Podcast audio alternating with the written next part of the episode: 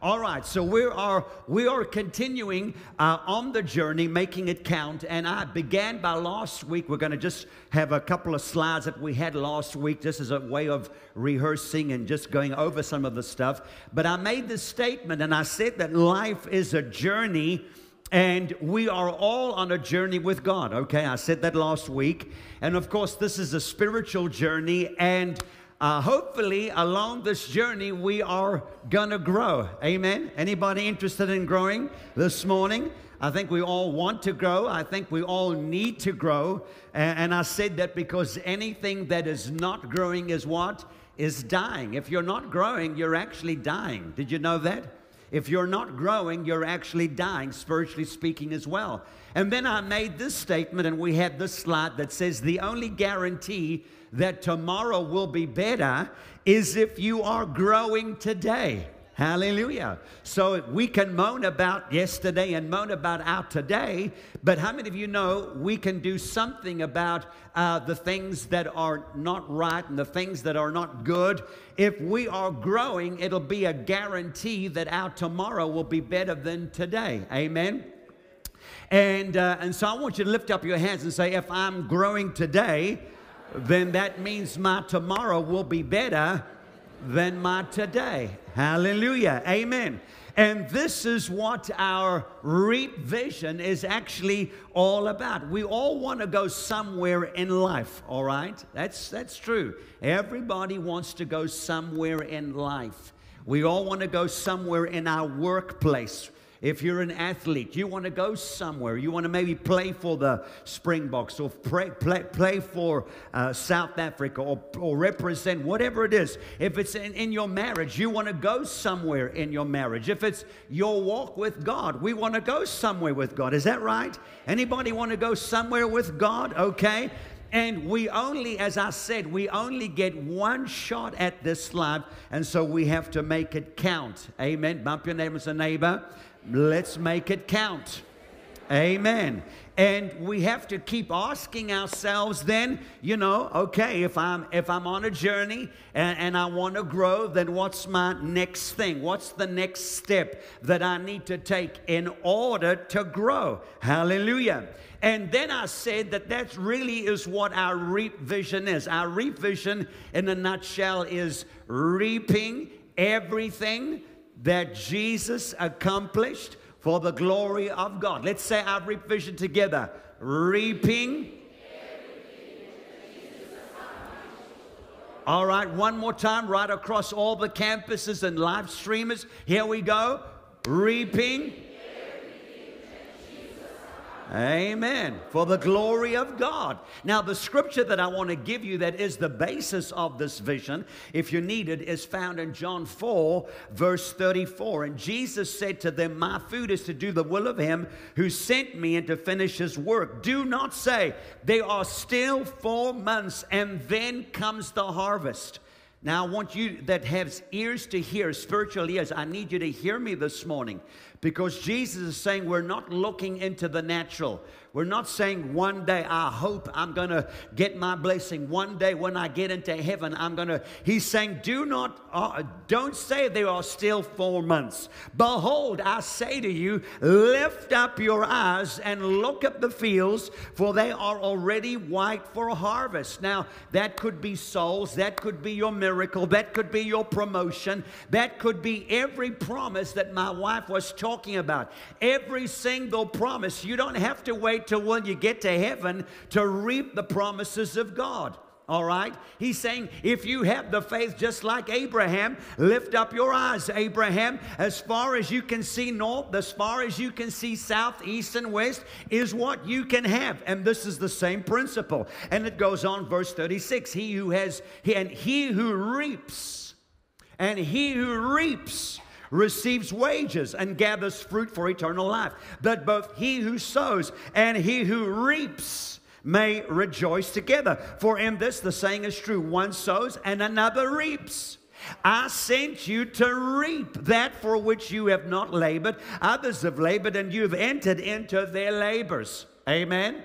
So this is important that we understand. And I said to you last week, the Old Testament equivalent of this reap is actually found in Deuteronomy uh, chapter 8 when God said, Listen, I've got, I've got a great plan for you. I want to take you out of Egypt and into a land that flows with rivers and land and there's honey. And so you can read all of that in Deuteronomy 8 from verse 7, okay, which we did last week. And basically, I said to you that God sowed his very best so that you and I could reap his very best.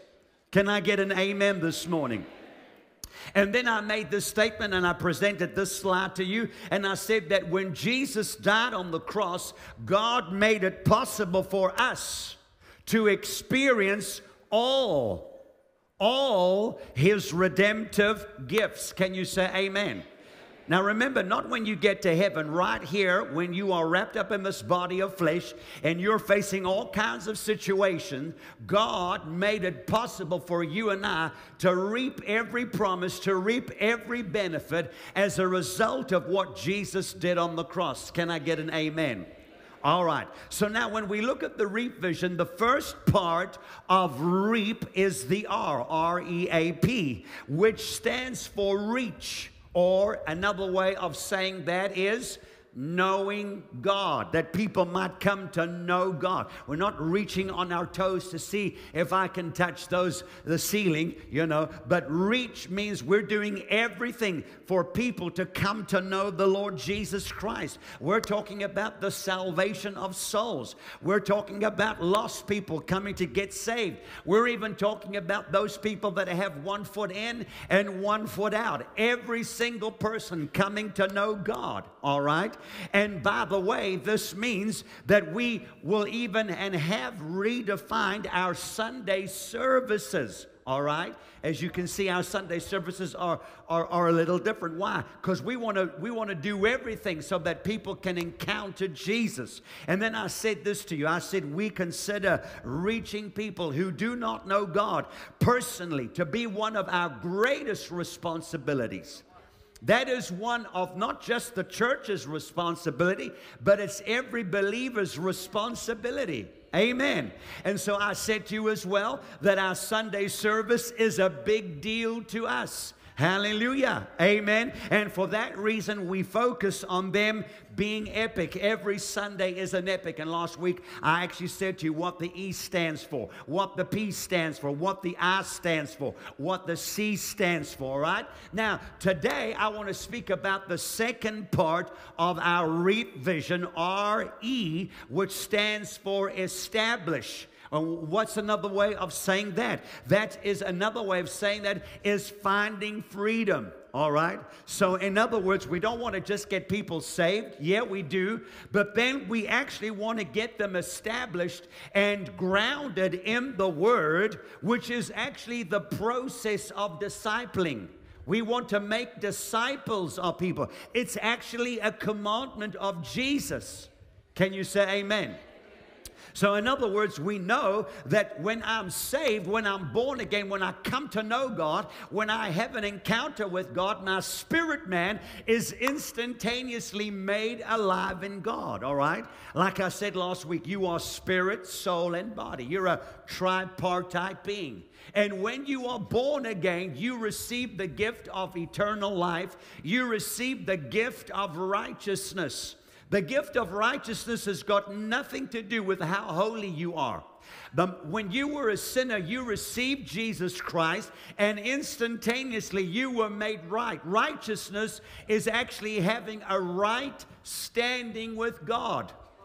Hallelujah. It's not based on anything that you brought to the table. It's not based on works. It's not based on how many cakes you baked or how great a father you've been. It is based on the finished work of Jesus Christ. It is the gift of righteousness that every believer ha- has. And instantaneously, your spirit man that didn't know God because of sin is now made alive unto God. And your spirit and God's spirit communicate and have fellowship, and instantaneously righteousness was imputed to your account.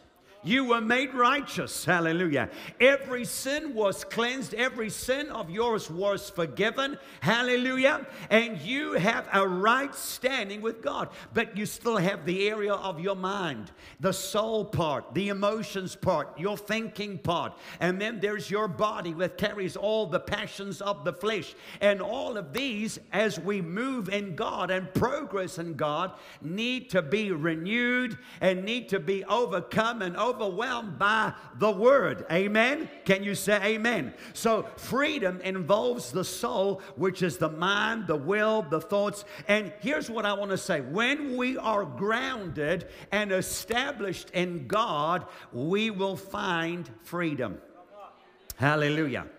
Now, there are freedom comes in many ways. Freedom can come in many, many ways. And today we're going to focus on one of them. But the many ways are, for example, we had a great time of worship. Do you know that when we come together in worship, that God can set people free in your thinking, in, in, in just in, in whatever area of your life. Uh, as we experience the presence of God, that's why I said to you that it was so important for the Israelites when they assembled, when they congregated together, because oftentimes God would do some incredible things together as a corporate company of people than when they were on their own. So that's why we come together and we worship and we experience the presence of God and the moving of God. And in those times, there is freedom that comes. Hallelujah. Freedom comes as we fellowship with one another as well. Do you know that we were meant to do life together? And so when we come together and we integrate, we're not an, a, a, a, a silo on our own and we're just an island and we come and we sit. No, you are part of something else. You are part of someone else. And we are all part of, of a story that, that is literally God's story. So as we come and we fellowship, whether it be here on a Sunday or in the life groups, which is even a smaller scale of fellowshipping, there are people that can walk through things with you and talk with you and help you. Hallelujah. Prayer and fasting is another way in which we can experience freedom. Hallelujah. And prayer is nothing more than just talking to God as you open your heart and you talk to God. And then sometimes when you fast and, and you abstain from fruit and you use that time to spend time in the presence of God, God can bring about freedom. The Word of God is another way in which freedom comes. That's why every Sunday when the word comes, expect, uh, uh, expect your life to be liberated. Expect freedom to come. Hallelujah. In the life groups, we have a curriculum that we do that we repeat every two years. So in the life groups, there is not, it's not just nilly willy. We are teaching people stuff, and there is the word that is coming. And in the life group, through the avenue of the word, freedom comes. Do you know that freedom comes even as you serve? Even that's why the dream team is what it is as you serve. How many of you remember Zacharias and Elizabeth? And the Bible says they were righteous people, but she was barren. They had a problem. It was while they were serving that freedom came, and God loosed her womb, and she got pregnant and got pregnant with John the Baptist while they were serving. Bump your neighbor and say, Neighbor, even while you serve, God can set you free. Freedom comes through obedience. Hallelujah. Do you know that when somebody tells you to park here and you park there, God can use that to bring freedom in your life? But when they tell you to park here, no, I don't want to park, I want to park somewhere else. You know, you stay in that area of bondage. Bump your neighbor and say, obedience is good.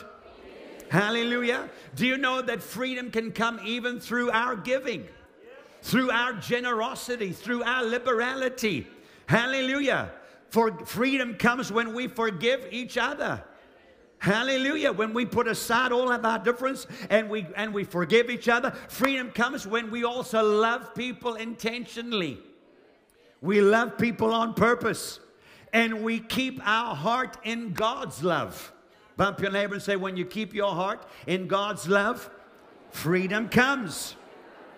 Okay? Now, all of these things we find in the actual life of the church, or we might say in the vision of the church. All right? And that's why it brings me to my next statement that says our freedom is connected to the life or vision of the church. And that's why you heard me say, when we work the vision, the vision will work for you. What will it work? It will work freedom for you. Bump your neighbor and say, neighbor, when we work the vision, the vision will work for you. Hallelujah. Family, I want you to understand this morning that it is God's desire for every single one of us to be set free and to walk in liberty and to walk in freedom. I mean, three chapters into the Bible, and you find already that through the rebellion of Adam, there came bondage and, and there came all kinds of things that were not uh, intended for God, for Adam, and by God, for Adam and Eve. Already three chapters into the Bible, and you see there's a struggle. And then, if you look at the story of Israel and how that they forsook God and then began to worship other gods and got themselves into bondage, the heart of God was always to bring them out so that they could experience freedom and liberty. So I need you to understand today that it is the will of God for you and I to be free. When you look at the Old Testament and in Exodus chapter 1, you remember there was Joseph that brought them into the land of Egypt. And so the Bible says that Joseph died, and that Pharaoh that knew Joseph died. And now in verse 1 it says, But the children of Israel were fruitful and increased abundantly, multiplied and grew exceedingly mightily, and the land was filled with them. That verse, verse 1, is actually the will and plan of God for you and I. Hallelujah. Now there arose a new king who did not know Joseph, and he said to the people, Look, the people of the children of Israel are more and mightier than we. Come, let us deal shrewdly with them, lest they multiply. And it happened in the event of war that they also join our enemies and fight. And verse 11 says, Therefore they set taskmasters over them to afflict them with their burdens. So now you're getting a picture of what the enemy, Satan himself, desires for every human being. All right? And verse 12 says, But the more they afflicted them, the more they multiplied and grew. And they were in dread. That's how it ought to be with the children of God. Verse 13 The Egyptians made the children of Israel serve with rigor, and they made their lives bitter with hard bondage. Okay? That's a picture of what the devil wants for you and I. We need to understand that. The prophet Obadiah in verse 17 says, But on Mount Zion there shall be deliverance. Deliverance, another word for deliverance is freedom. It means freedom. In other words, God wants you and I free.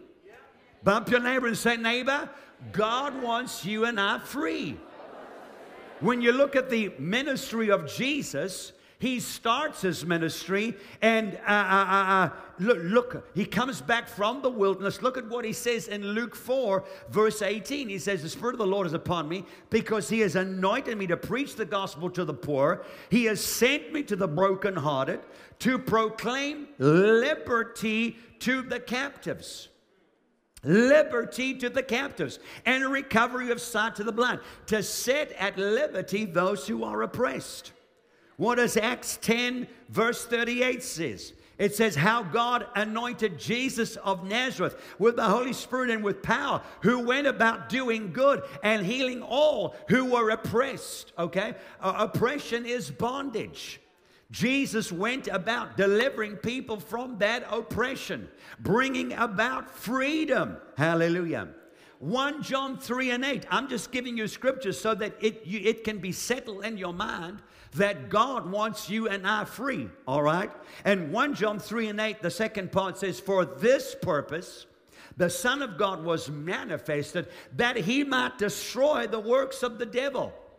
So Jesus died and rose from the dead having this in mind that he wants every single person to be liberated in the way that they think, in their attitude, in their emotions. Hallelujah. And so it brings me to this next slide that reaping everything that Jesus accomplished for the glory of God includes my freedom. It includes my freedom, it includes your freedom. Hallelujah. Now let's look at what the apostle Paul had to say in verse in chapter 1 verse 17 he says I pray that the eyes of your heart may be enlightened or another translation says that the eyes of your heart may be focused and clear all right Hallelujah. In other words, what Paul is saying, he's saying that we need our heart eyes to be focused and clear.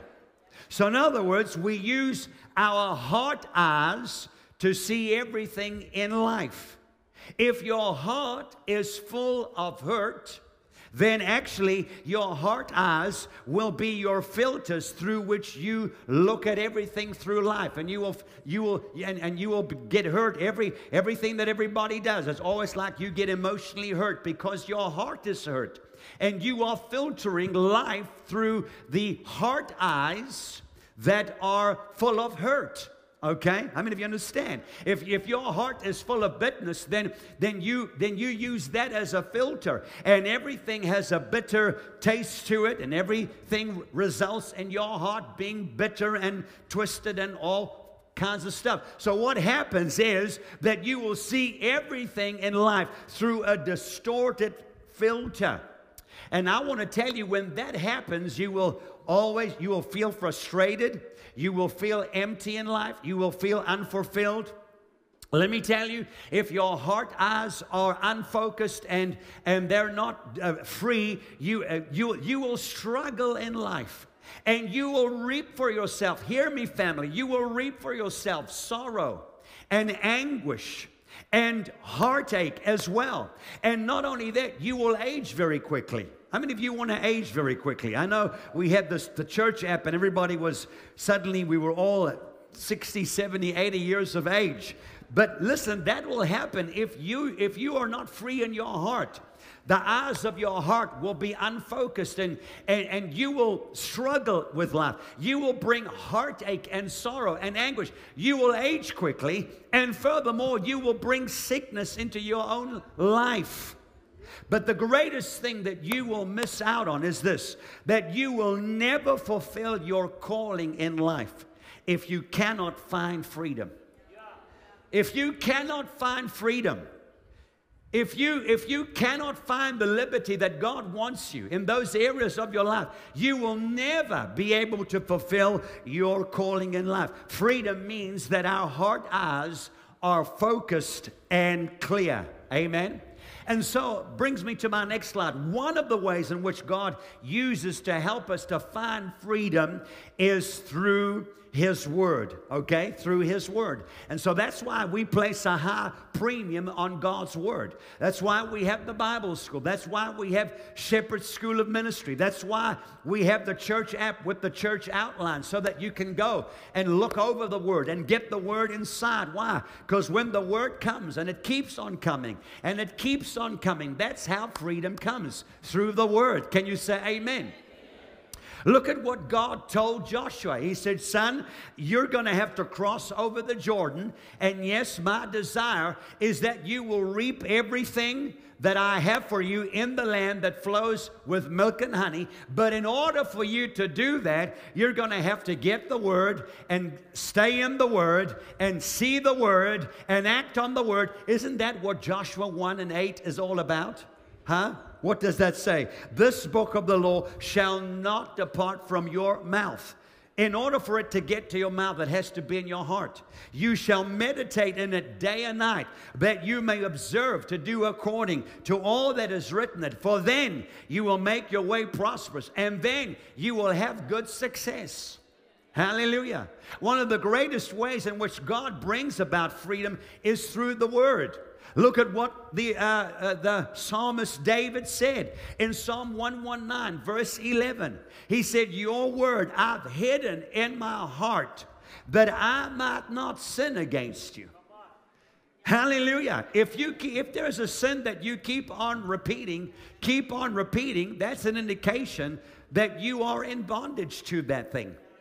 That's an indication, family, that you need to be set free from that thing. And David said, You know what? I, there's a couple of issues in my life, and one of them might have been the Bathsheba thing, a woman problem. And he said, The only way that I'm going to not lust in my mind and think about other women other than the one that I'm married to is I'm going to have to get the word in my heart and keep the word in my heart and keep the word in my heart and keep the word in my heart so that I might be free from that thing. David said as well in verse 130 of the same psalm, the entrance of your words gives light. All right? And when light comes, light exposes darkness. Light, when light comes, when you when you go into a cave that's dark and you bring a torch or you got a lantern, suddenly you see a cockroach running there. And then suddenly there's a little a rat on that side. There's a bat hanging on the wall. You see all kinds of horrible creatures. And that's what the light of God's word does in your heart. The word doesn't come to condemn you. The word doesn't come to put you down. Hallelujah. The word in a moment now we'll see is like a mirror. Hallelujah. And, uh, and so we'll have a look at that. But Psalm 119, 130 in the Passion Translation says, Break open your word within me until revelation light shines out. Those with open hearts are given straight into your plans. Hallelujah. When Jesus was in the wilderness, 40 days and 40 nights, he fasted. And the devil came to him. What was the devil's purpose? The devil's purpose was to see if he could trick Jesus into getting him into bondage. If Jesus was tricked and deceived and yielded himself to the devil, that would have meant that he would have been under the oppression, under the mastery, under the bondage of the devil. But how did Jesus overcome the bondage that the enemy was trying to place upon him. Three times he said, It is written. I got the word in me. I am the living written, walking, speaking word. I'm literally the person. You, Satan, I'm the last person that you should have come to and try to bring this bondage and bring this cap. I'm the last person that you need to think that you can bind with chains and with all kinds of stuff because I'm the living, speaking, walking, talking word. Hallelujah. Three times he said, It is written. And then later on, what does Jesus say to Jewish believers who had converted and who had become Christians? He said in John 8 31, Jesus said to those Jews who believed him, If you abide in my word, you are my disciples indeed. But not only that, and you shall know the truth, and the truth shall make you free. Hallelujah. So if you are a lover of Jesus, a believer of Jesus, and you are a disciple of Jesus, then it means that you will do everything to get this word on the inside of you. He says, if you abide in my word, abide isn't a five minute affair. It's not like putting milk in the microwave and you can only put it in for a couple of seconds because it starts to bubble over in the cup. He says, You need to stay a little bit in that microwave, in that oven. You need to abide in my word. Hallelujah. The New Living Translation says, Jesus said to the people who believed him, You are truly my disciples if you remain faithful to my teachings, and you will know the truth, and the truth will set you free. The Passion Translation says it like this, verse 32. For if you embrace the truth, it will release more freedom into your lives. Bump your neighbor and say, neighbor, freedom comes through the word. Come on. It says if you embrace the truth, it will release more freedom into your lives. Hallelujah. And so it's when the word comes as revelation and truth that we find freedom. A lot of times we read the Bible and we don't find the freedom that we're expecting because we're reading the Bible as just the Bible. It's just another story, it's just Logos, the Word. But you've heard me say many times that the Logos has to become Rhema. You have to read and read and read until suddenly it's almost like as if the words are lifting off the pages and they are entering your heart, and like suddenly the lights go on And now, for the first time, you are understanding what this is. And it's talking right to you. It's like as if God has put a spear right into your heart. How many of you have ever experienced that? That is the word that has become truth to you. All right? Now, obviously, we know that Jesus is the truth, and, and, and we said that knowing Jesus is important, but it's not just about knowing Jesus, but also learning to walk in the truth that He reveals to you. That's where freedom comes. So here's my next statement freedom comes when we learn to walk in the truth that He reveals to you that revelation that has been made known to you. All right? If you receive that revelation and you don't walk that revelation out, I'll tell you what, it'll be a long time until you get another revelation. Because God says, Well, I gave you that revelation, but you did nothing with it. You didn't walk in the truth. You didn't, you didn't adjust your life, adjust your behavior, adjust your conduct accordingly. That was made known for you, and I revealed it to you because I'm pointing out some of the things that are in your life. Freedom comes when that truth has been made known to you, and now you purpose. God's not going to make you walk in that truth. You have to purpose. You have to say, Holy Spirit, this is truth that has been made known to me. Now, would you help me? Walk in this truth so that I can find freedom, so that I can experience the liberty, so that I can know my calling. If I if I can't find the freedom, I won't know my calling. If I don't know my calling, I don't know my purpose. And so I'm just floating around in this life, uh, you know, like at sixes and sevens. I feel like a misfit. It's because of freedom. Can you say praise the Lord? I'm going to give you some scriptures here just to settle your hearts a little bit and give you more of the word. Here's what Romans 6 17 says But God be thanked that though you were slaves of sin, we were under the mastery of the devil. We were in bondage to the devil. That's our former life. Yet you obeyed from the heart that form of doctrine, the word that to which you were delivered. And having been set free from sin, you became slaves of righteousness. That's a powerful scripture that you could take and meditate for quite some time and get a whole lot of truth out of there so that you can walk in that freedom. Galatians 5 and 1 says, Stand fast, therefore, in the liberty by which Christ has made us free, and do not be entangled again with a yoke of bondage. You came out of bondage. Don't go back into bondage.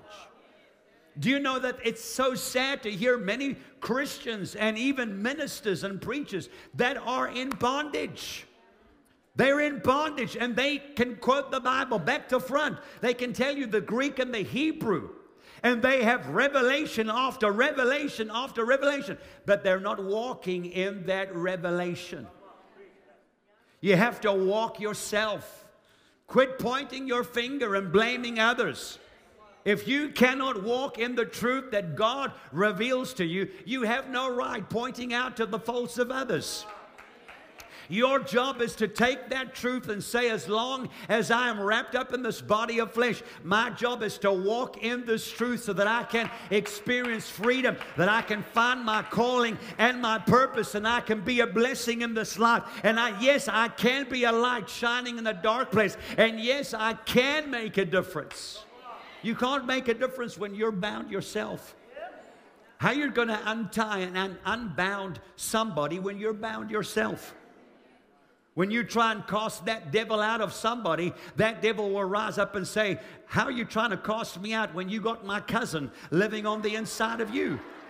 That's what happened to the sons of Sceva. If you would care to read that story. Hallelujah. So, even as the truth comes and that word is revealed to you, it's so that you can walk in that truth. Hallelujah. You see, Christianity is all about learning to live out what Jesus did 2,000 years ago on the cross. Not when you get to heaven. That's why so many people can't wait to get out of here to be in heaven. Why? Because, is it because you can't get free? Is it because you, you're a failure? Is it because you, you, you're actually ashamed and embarrassed of that there's no light shining? It ought not to be that way. It ought not to be that way. We ought to be living out everything that Jesus did. We ought to be living out in this day. No, no, don't wait to get to New Zealand before you become a better Christian because New Zealand has got demons and all kinds of oppression as well. Everywhere you go in this world, you're going to have problems. Let me tell you, there's not a place that is problem free.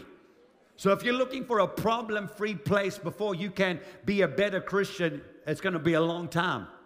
But in the middle of problems, in the middle of chaos, in the middle of darkness, in the middle of when everybody says it's hopeless and there's no hope out there, you can be walking in victory. You can be walking in freedom because our job is to live out, wrapped up in this body of flesh. In other words, to learning to walk in the truths of His Word that has been quickened to our hearts. Yeah, we got some hearts, and these hearts are very important things, okay? Now, when I have this heart, this is not the physical heart of a human being. I'm talking about the heart of man, the heart of a woman, the spirit of a man, all right? So the heart is very important because the Bible says in Proverbs 4:23 that guard your heart with all diligence for out of it flows the issues of life.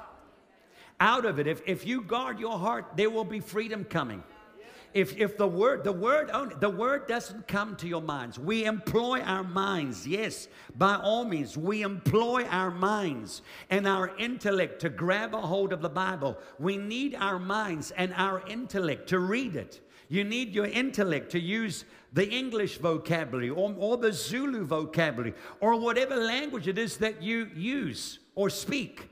But then sooner or later, the word has to come into the heart. And there is truth and revelation that comes to the heart. And when you take that truth and you begin to live that truth out, that is how we live in freedom. Now, a lot of you are praying, God, change my circumstance. No, God says, when you get the word in your heart, I first want to change your heart. Then, when your heart is changed, I'll change the circumstance. God, would you change my wife? Uh, we're, we're, we're, you know, I'm, I'm, I'm, I'm, I'm a bit too spiritual for her. We're not spiritually compatible. No, God says, I need to just humble you and I need the word to change you a little bit. God, would you, would you take me out of this job, this boss? He, I'm, I'm sure he is Satan incarnate. I'm sure he's the 666, the Antichrist. Now, God says, I need to get the word in your heart because your attitude towards that boss is not right. I know he's a mean guy. I know that he's done X, Y, and Z, but I first need to change your heart before I change your circumstance. Can you say amen?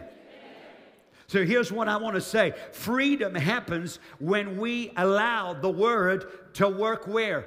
In our hearts. Hallelujah. 1 Thessalonians 2 and 13 says, For this reason, we also thank God without ceasing, because when you received the word of God which you heard from us, you welcomed it not as the word of men, but as it is in truth the word of God which also effectively works in you who believe. It's working effectively to bring about our freedom, our liberty. The Passion Translation says, and the word continues to be an energizing force in you who believe. The Amplified says, uh, which is effectively at work in you who believe, exercising its superhuman power in those who adhere to and trust in and rely on. So when you are believing, where does believing take place? Does it take place in the minds? Does it take place in the emotion? Does it take place in the physical body? Does it take place in the hearts? Absolutely. We believe with our hearts and with our mouths we confess. If you look at the parable of the sower, and there's the different gospels, but effectively in Mark 4, there's four kinds of soil. In verse 4, it talks about seed that was placed in wayside soil. And then in verse 5, stony ground or stony soil. And then in verse 7, some seed fell among the thorns. But verse 8 says, and the seed fell on good ground. Hallelujah. And yielded a crop. Hallelujah. That sprang up, increased, and produced some 30 fold, some 60, and some 100. Hallelujah. The Message Bible, verse 8 says, Some fell on good earth and came up with a flourish, producing a harvest exceeding his wildest dreams. Come on. That's talking about your and my freedom, your and my liberty. The word, the word in your heart is capable of doing something amazing things, some crazy things, some phenomenal things. The word out of the heart is not able to do anything, but the word in the heart is able to do some amazing things. Can you say amen? And one of the amazing things that the Word has to do is the ability to evaluate your true desires. That's what the Word does. And as it does, here's what the word does because the word is like a mirror. The word, as it evaluates your true desires, will show you who you really are. Whew. And a lot of us, we don't come to the word because it is a mirror, because we get afraid. Oh my goodness, do I look that ugly? Oh my goodness, is my nose so big? Oh my goodness, oh, there's so many wrinkles in my face because we don't like what the mirror reflects. It's revealing the real you. And so we understand that the devil plays a game in the game of life. And so you know how it's like. Come on, guys, quickly. The devil plays a game. It's called the game of life. And so we're not saved, and we're walking with the devil, and we're talking with the devil because we're not saved. And we're enjoying all that the devil gives us. And he shows us all the wonderful things that he can give us. Show us all the wonderful things that you can, right? And he plays the game of life. And in this game of life, he gives him a plate, but spiritually, symbolically speaking, all right? And he says to to you and I. He says, I want to play a game. I've got you in mind. I'm going to make you look beautiful. I'm going to make you look wonderful. I'm going to make you look amazing. All I want you to do, friend, is whatever I do, is I want you to do the same. And so the devil stirs and he begins to conjure up some games of life that we begin to play. He says, and I want you just to do, do what I do, do what I do. And then he begins to Oh my goodness, and we have no idea what's happening. We're just we're just going along. And again, he stirs up and there's other games that he wants us to get involved in and and and and just do what I do. Just do what I do. That's right. And there's just all these different things that happen. That's the game of life. And again, he conjures up and again, and he entices through seduction and through deception and through lies and through all kinds of things. That's right. Just do what I do. Just keep on doing it. Just keep on doing it. T- time, time after time, year after year, we go through the game of life. Until one day, what happens is we come to know the gospel. Somebody preaches about the good news. The good news of that Jesus loves you that He died on a cross 2,000 years ago, that He took all of my sins, all of my, all of my weaknesses, and we begin to examine ourselves. Jesus, the Word, comes and we begin to see ourselves and we begin to see that it was actually all of my doings, all of my sin that actually sent Jesus to the cross.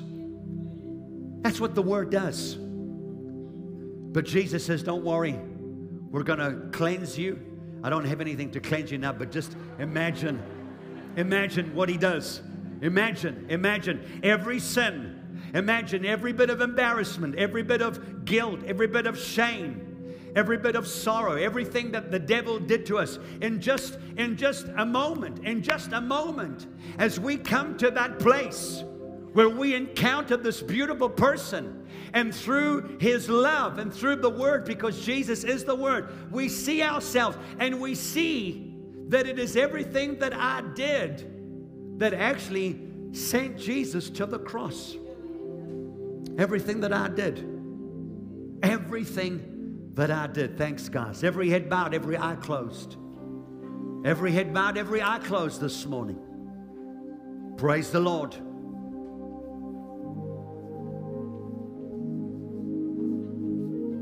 That word has come to you today in this place.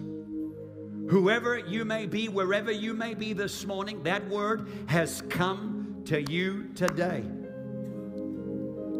And you see, sometimes the enemy will get us to play the game of life. But that word comes as a mirror to you and I. Comes as a mirror. Comes as a mirror. Not to condemn, not to judge, not to castigate, not to put down, but to reveal the real you. All right? I want everybody just standing steady right now. Nobody to move under any circumstances whatsoever as we do the most important part of this service right now. Right now. Ushers, need you to help me on this. We don't want anybody to be distracted from this moment. But that word comes to you, and I don't know where your heart is. I don't know where you are today in this life. But you know that you're not right with God. Friend, that word that's come today hasn't come to condemn you. It hasn't come to criticize you. Hasn't come to put you down. It's come to show you just how much Jesus loves you. That even in that sinful state, God still accepts you will still receive you as you are, with all the blemish, with all the sin, with all the frailty, with all, all that you did, knowing that it was everything that you did that placed Jesus on the cross. Still, the Father's love reaches out to you and me. This morning, I'd like to give those of you an opportunity, both here in Mayville, Galway, in Phoenix as well that right now, listen, you can't be playing games with God. When that word comes, come on, it shows you who you really are. And if you know that you're away from God today, today, in the name of Jesus, you're coming back to Him. You're coming back to God, all right? I'm going to count to three. When I get to three, I want every head bowed, every eye closed. I want those of you that say, Pastor, it's me that you're talking to. Can you pray for me? Then I want you to lift your hand up. I want you to put your hand up in Jesus' name. In Jesus' name. Every head bowed. I want every believer praying right now, right across the campuses. You say, My life is not right. I'm away from God. Would you pray for me? Here we go. One, two, get ready. Three, lift your hand up high. Say, Here's my hand, Pastor. I'm coming. I'm coming. Anybody, lift your hand up high across the campuses. Everybody, just lift your hand. If that's you this morning across the campuses, all right? Thank you. I see those hands across the campuses.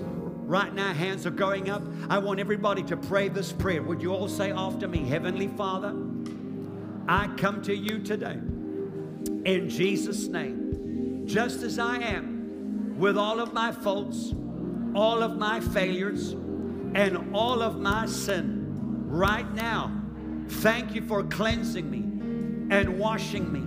I receive eternal life and the forgiveness of all of my sins in Jesus' name. Amen. Now, family, tonight we're going to continue with this great word. We have great praise and worship. I don't want you to miss it, all right? We're going to hand back to Phoenix and all the live streamers. Can we put our hands together and thank them all for joining us, all right? Let's all stand up this morning. Let's all stand up. Lift your hands to the Lord. Would you do that?